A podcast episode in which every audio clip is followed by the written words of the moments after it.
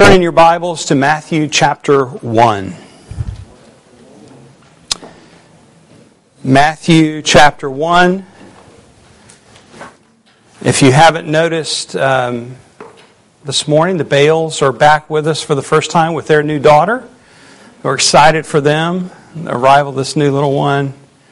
And uh, also see Alice Robertson trying to hide from me over here with her son and daughter in law. Alice, what a treat to have you with us today. We love seeing your face. Matthew chapter 1. Beginning in verse 1, this is God's Word. The book of the genealogy of Jesus Christ, the son of David, the son of Abraham. Abraham was the father of Isaac, and Isaac the father of Jacob, and Jacob the father of Judah and his brothers. And Judah the father of Perez and Zerah by Tamar. And Perez the father of Hezron, and Hezron the father of Ram. And Ram the father of Amminadab and Amminadab the father of Nahshon, and Nahshon the father of Salmon, and Salmon the father of Boaz by Rahab, and Boaz the father of Obed by Ruth, and Obed the father of Jesse, and Jesse the father of David the king. And David was the father of Solomon by the wife of Uriah, and Solomon the father of Rehoboam, and Rehoboam the father of Abijah, and Abijah the father of Asaph, and Asaph the father of Jehoshaphat, and Jehoshaphat the father of Joram, and Joram the father of Uzziah, and Uzziah the father of Jotham, and Jotham the father of Ahaz, and Ahaz the father of Hezekiah, and Hezekiah the father of Manasseh, and Manasseh the father of Amos, and Amos the father of Josiah, and Josiah the father of Jeconiah, and his brothers at the time of the deportation to Babylon. And after the deportation to Babylon, Jeconiah was the father of Shealtiel, and Shealtiel the father of Zerubbabel, and Zerubbabel the father of Abiad, and Abiad the father of Eliakim, and Eliakim the father of Azor, and Azor the father of Zadok, and Zadok the father of Achim, and Achim the father of Eliad, and Eliad the father of Eleazar, and Eleazar the father of Matthan, and Matthan the father of Jacob, and Jacob the father of Joseph, the husband of Mary, of whom Jesus was born, who is called Christ. So all the generations from Abraham to David were 14 generations, and from David to the deportation to Babylon, 14 generations, and from the deportation to Babylon to the Christ, 14 generations. The grass withers, the flower fades, but the word of our God will stand forever. Let's pray. Father, we thank you for your word, even genealogies. Would you cause us to see? all that you intend for us to understand from a list of names. To see who Christ is, to see that he came as a person in history, to understand all that you had been doing and all that you are doing and all that you will do in redemptive history. That we may worship you and give you glory, we pray. In Jesus' name, amen. Please be seated.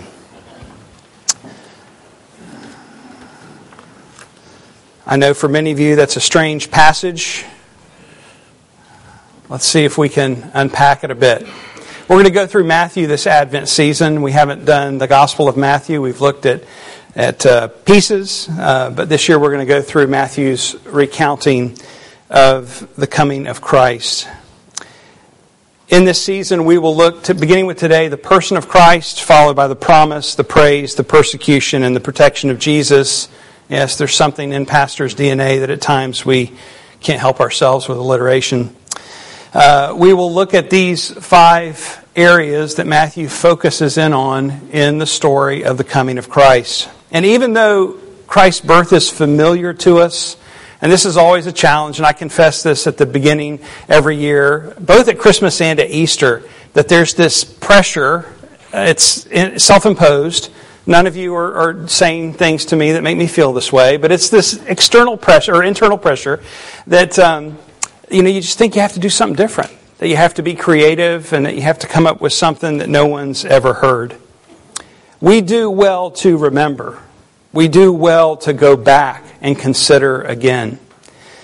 Listen to R.C. Sproul, what he says about Advent. He writes The Advent season is that time when we seek to, in a manner of speaking, mute our memory of what has already happened that we might brighten our joy that it happened.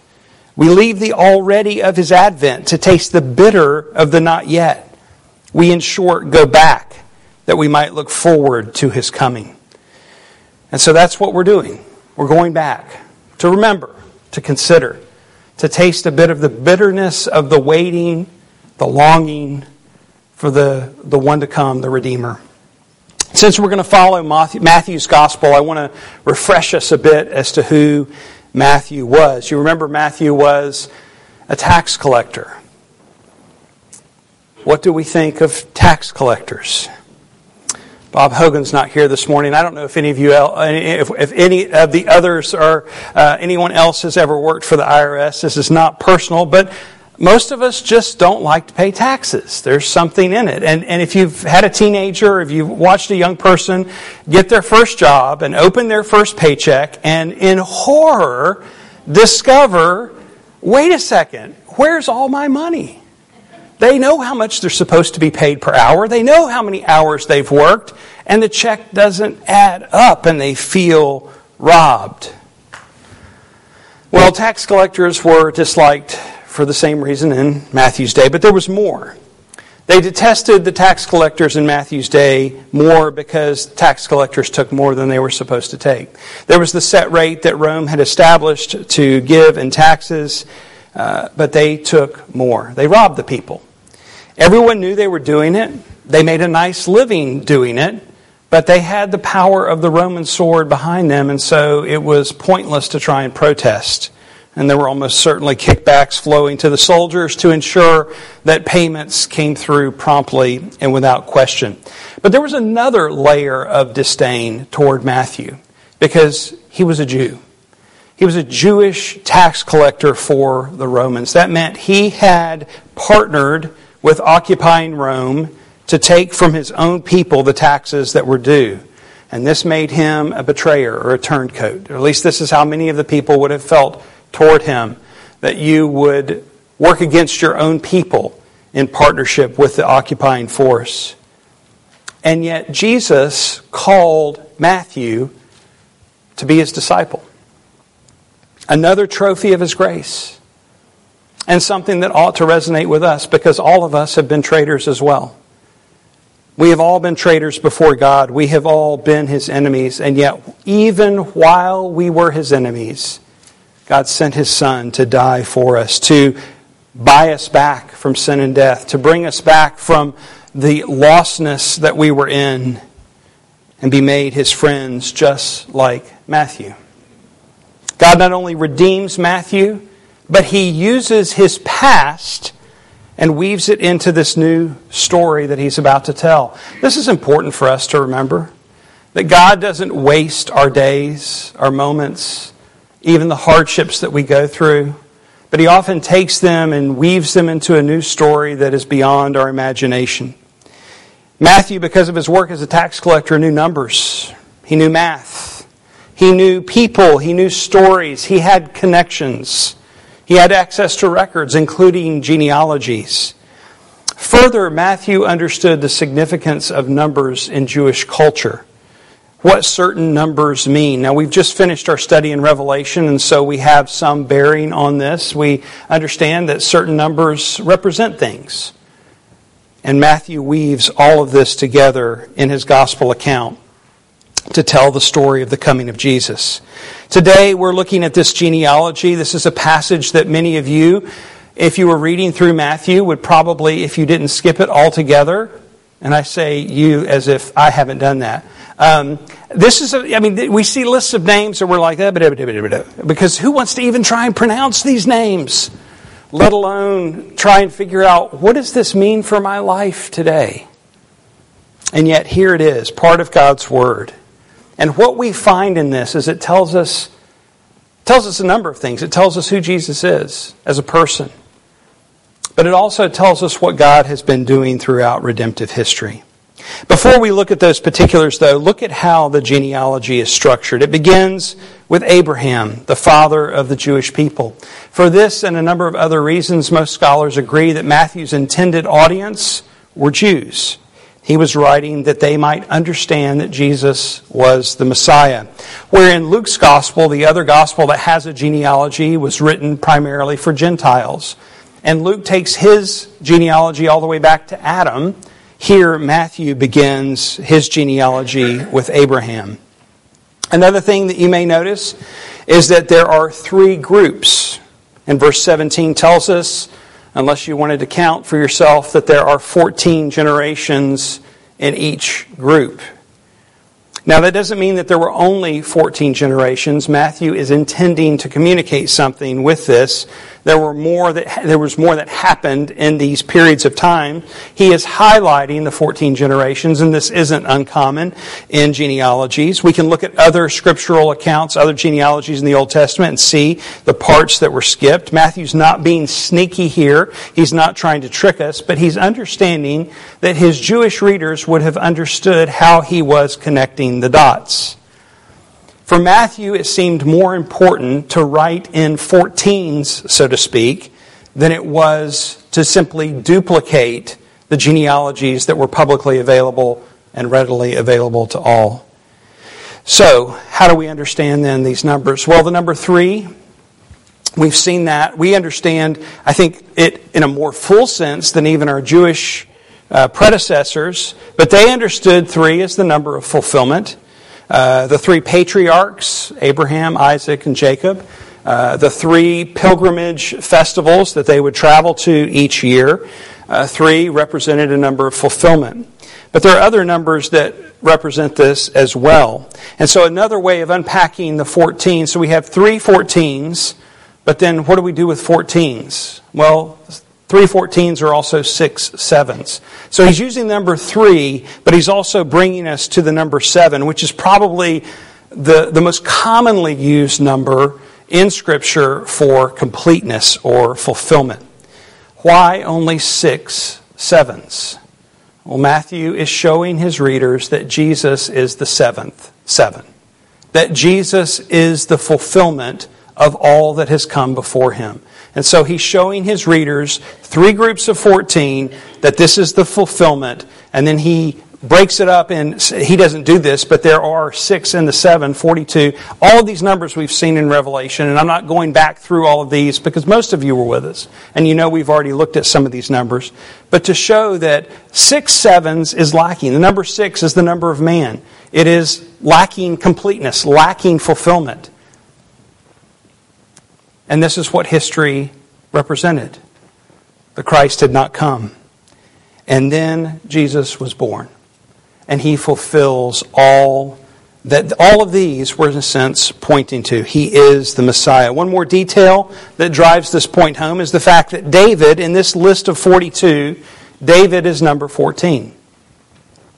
Jesus is the son of David. That was one of his promised titles. So David was promised a son who would reign on his throne forever, of whose end there would be, there would be no end. And Jesus has now come as that promised descendant. Matthew wants his readers to see this clearly. Jesus is the Messiah. He's the promised one. He begins in verse 1 stating, This is the genealogy of Jesus Christ, that this is a true person who lived and descended according to what he describes here. This is not a fantasy, this is not a fable. His name is Jesus, and he lived. The name Jesus was given to him not by his parents, but his parents were both told from an angel that this is what they were to name their son. The name Jesus is simply the Greek for the Hebrew Joshua. And the Hebrew Joshua means Yahweh saves, or the Lord is salvation. But unlike Joshua, who came in military might to lead the people of Israel into the promised land and defeat those nations, Jesus came to save in a greater way. We read it this morning in Psalm 130. O Israel, put your hope in the Lord, for with the Lord is unfailing love, and with him is full redemption. He himself will redeem Israel from all of their sins. He himself will redeem Israel from all of their sins. And this means of salvation points to the second part of his name, which was really more of a title, but it's become his name, and that is Christ, the Anointed One, or in Hebrew, the Messiah. This real person, born as a Jew in the line of Abraham, as a son of David, is the one who was promised from the beginning. The long awaited Messiah has come. Now, we'll talk more about the promise of the Messiah next week, but simply as a reminder, the people of God have been told that there would be one who would come and deliver them.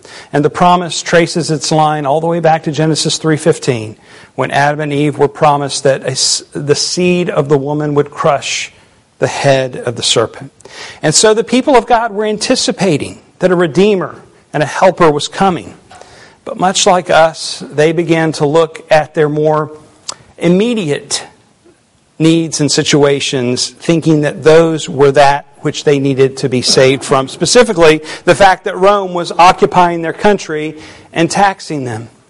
And so they began to look for a Messiah who would deliver them from such. And we too have to be careful that we don't fall into the same trap here. Some questions that we can ask ourselves. Are you most thankful your sins have been forgiven or that your favorite politician won an election? That's a question for your heart, by the way, and for mine. Are you grateful your name is in the book of life or that a certain law was passed? Are you hoping in the ultimate deliverance that Christ will bring in his return? Or do you spend most of your time imagining your political persuasion growing and gaining power? Do you feel the weight of your own sin and repent? Or do you think mostly about the weight of losing your lifestyle, your freedoms, and the conveniences that you enjoy? I'm not suggesting that these matters are insignificant, they aren't. But I simply want to illustrate how fickle our hearts are, that these are not the most significant issues that we face in this life. Just like the Jews to whom Matthew was writing, our hope is often misplaced. We want a Savior to deliver us from whatever tyranny we are worried about in the moment when the greatest tyranny that we need deliverance from is our own sin. And what if we were to lose everything? What if the other side, whatever that is, gains power? Will our redemption in Christ be worth less? Or what if we figured everything out? What if our party rose to dominance? What if we possessed all the right tools? Would we just use all that to live comfortably? Enjoying days of ease and neglect the needs of others around us? Our ideas of security are a vapor. It is all a facade. We are not to try and hold on to what is fading away.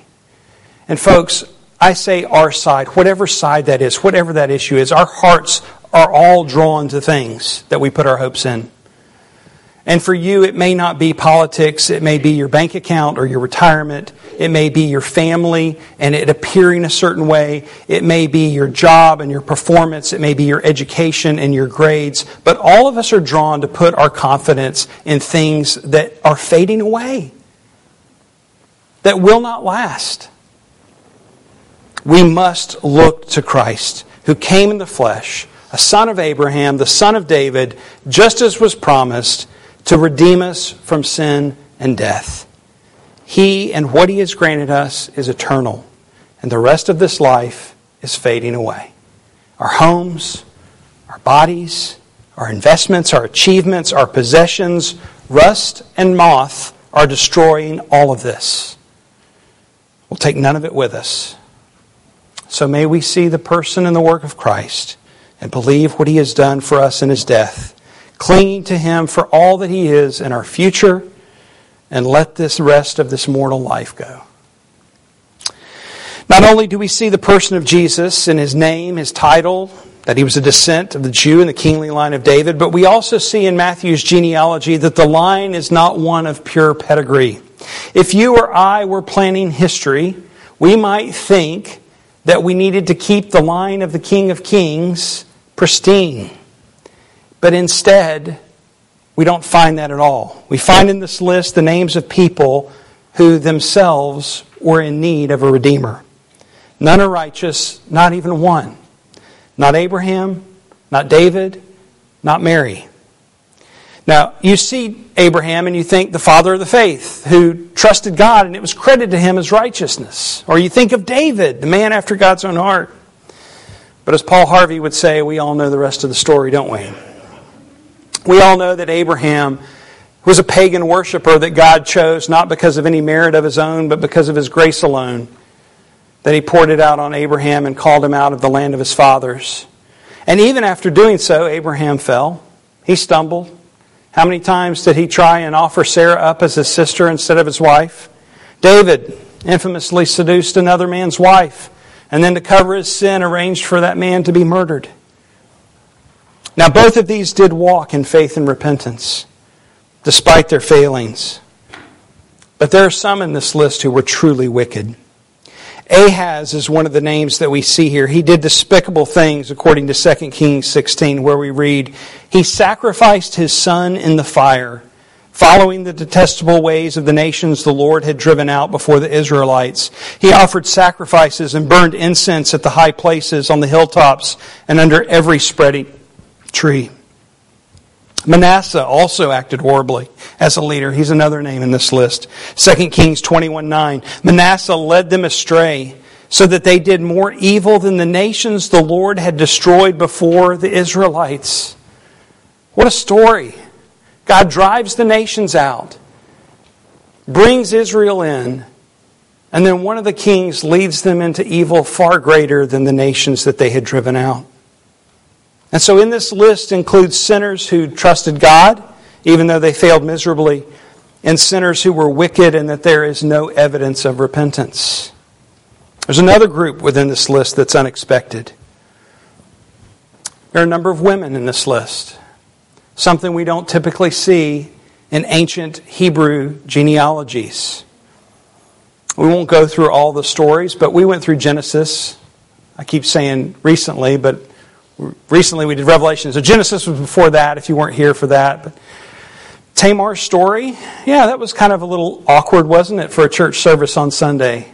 If you don't remember the details of that, let's just say it was scandalous a bit. What about Rahab? She was a prostitute. Remember the story of the spies who were sent in?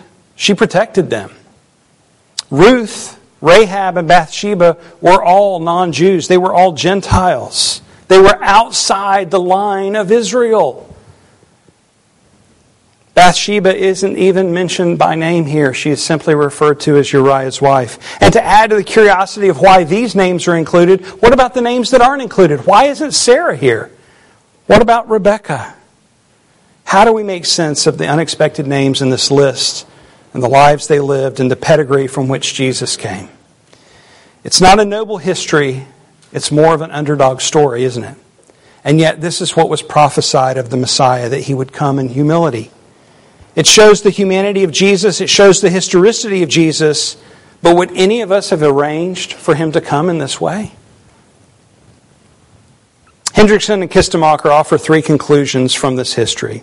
One, they write, Jewish boasting about Abrahamic descent amounts to unjustifiable glorying in the flesh. It is foolish and wicked. Israel had no reason to be proud of itself. Salvation is not from below, from man, it is from above, from God. Second, Jesus is indeed the long awaited one sent by God for man's redemption, for it is he who fulfills the prophecy concerning Messiah's lowly origin. And third, this Jesus Christ is the Savior of the world, not only of the Jews. There is indeed a wideness in God's mercy those who were destined to be saved through faith were to be drawn from every nation. And so part of the answer as to why these names are listed by Matthew is to show the bigness of God's plan of redemption, to put to shame worldly wisdom, and to magnify his inexhaustible grace in the coming of the Messiah. The list is not to look at and marvel at this incredible birth line but rather to see that Jesus came to save even the likes of Tamar and David and Rahab and Jeconiah and Ruth and Abraham and even his own mother Mary. Jesus came to save all who are his, rebels in the line and rebels from outside the line. His plan was for the nations, that every tribe and tongue would come to praise him. Knox Chamblin writes Matthew shows that Christ uses his regal authority to oversee a saving mission to the Gentile nations. Gentiles united to Christ will themselves become the seed of Abraham and heirs of the covenantal promises. Every sordid deed and sinful practice to which this genealogy alludes served God's mysterious purpose. The sins are acknowledged so that the divine grace that forgives them might be magnified. Hear that. The sins are acknowledged so that the divine grace that forgives them might be magnified. Folks, this is what I want us to sink our teeth into this Advent season that God works in messes, that God works through messes, that God works in spite of messes to accomplish our redemption and all of His purposes. That means that the stuff that hurts, the stuff that you can't make sense of, the things that have left painful scars, the things that have altered your life, the things that may even have seemingly ruined your life, all of this will not undo His plan. It is a good plan. let me say this clearly, though. I am not patting you on the head and saying these things don't matter. I'm not suggesting that your suffering doesn't matter. Suffering hurts, suffering shatters. Suffering steals. You and I cannot make sense of suffering. Particularly personal suffering is the most perplexing. Why did God allow this to happen in my life? If God loved me, why didn't He stop this from happening to my child? Why won't God remove this from my life when I've asked so many times? Why won't God answer my prayer for this good thing? When I've asked of Him. We may know the theologically correct answers to the problem of suffering. Sin has broken our world. It's been it's, it's left a mess. Everything's been marred by sin. We know that. We remember the promise from Romans that God works all things together for good for those who are called according to his purpose. We know God is sovereign, that he is good, and that doesn't change regardless of our situation. But those truths, as assuring and strengthening at times as they may be, still don't make sense of suffering. Read the Psalms, and you will see over and over that while the writer praises and trusts God, he still has countless questions. He doesn't make sense of why the wicked prosper. He asks that question over and over again. He remains unsure countless times as to why God has yet to deliver him. And if you don't believe the psalmist, consider our Savior, who on the cross cried out to the Father, Why have you forsaken me? We are to cry out like the psalmist. We are to ask the tough questions. God is not afraid of our messes, and He works in spite of them. Here's what we know God is near to the brokenhearted, Psalm 34 18. God heals the brokenhearted, Psalm 147 3. Our Savior is acquainted with our griefs, Isaiah 53. Jesus came as the suffering servant to lay his life down to die for us, John 10 18. He is the God of all comfort, 2 Corinthians 1 3 and his spirit lives within us to give us strength romans 8.26 while we may not be able to make sense of all that we are facing we can say with the psalmist let your steadfast love comfort me according to your promise the savior who has come according to the flesh as a person in keeping with the promises foretold will also keep the promises yet fulfilled this is part of the reassurance that we have from looking back and seeing how Jesus fulfilled all of the promises of the one who was to come. And we remember that at the Advent season. Why? In part, so that we're reassured that he will also fulfill the promises yet to come. He will one day wipe away every tear so that there will be no more mourning. He will remove sin and Satan and death once and for all. His favor is for a lifetime, indeed for an eternity. He will lead us in green pastures and carry us to cool waters. Indeed, He is the living water who will quench our suffering, and it will be no more. The God of this genealogy is our God, the sovereign one who loves us with an everlasting and unbreakable love. And so may we sing to God and to each other Joy to the world, the Lord has come. No more let sins and sorrows grow. He has come to prove the glories of his righteousness and the wonders of his love. He has come to make his blessings known far as the curse is found. Let's pray.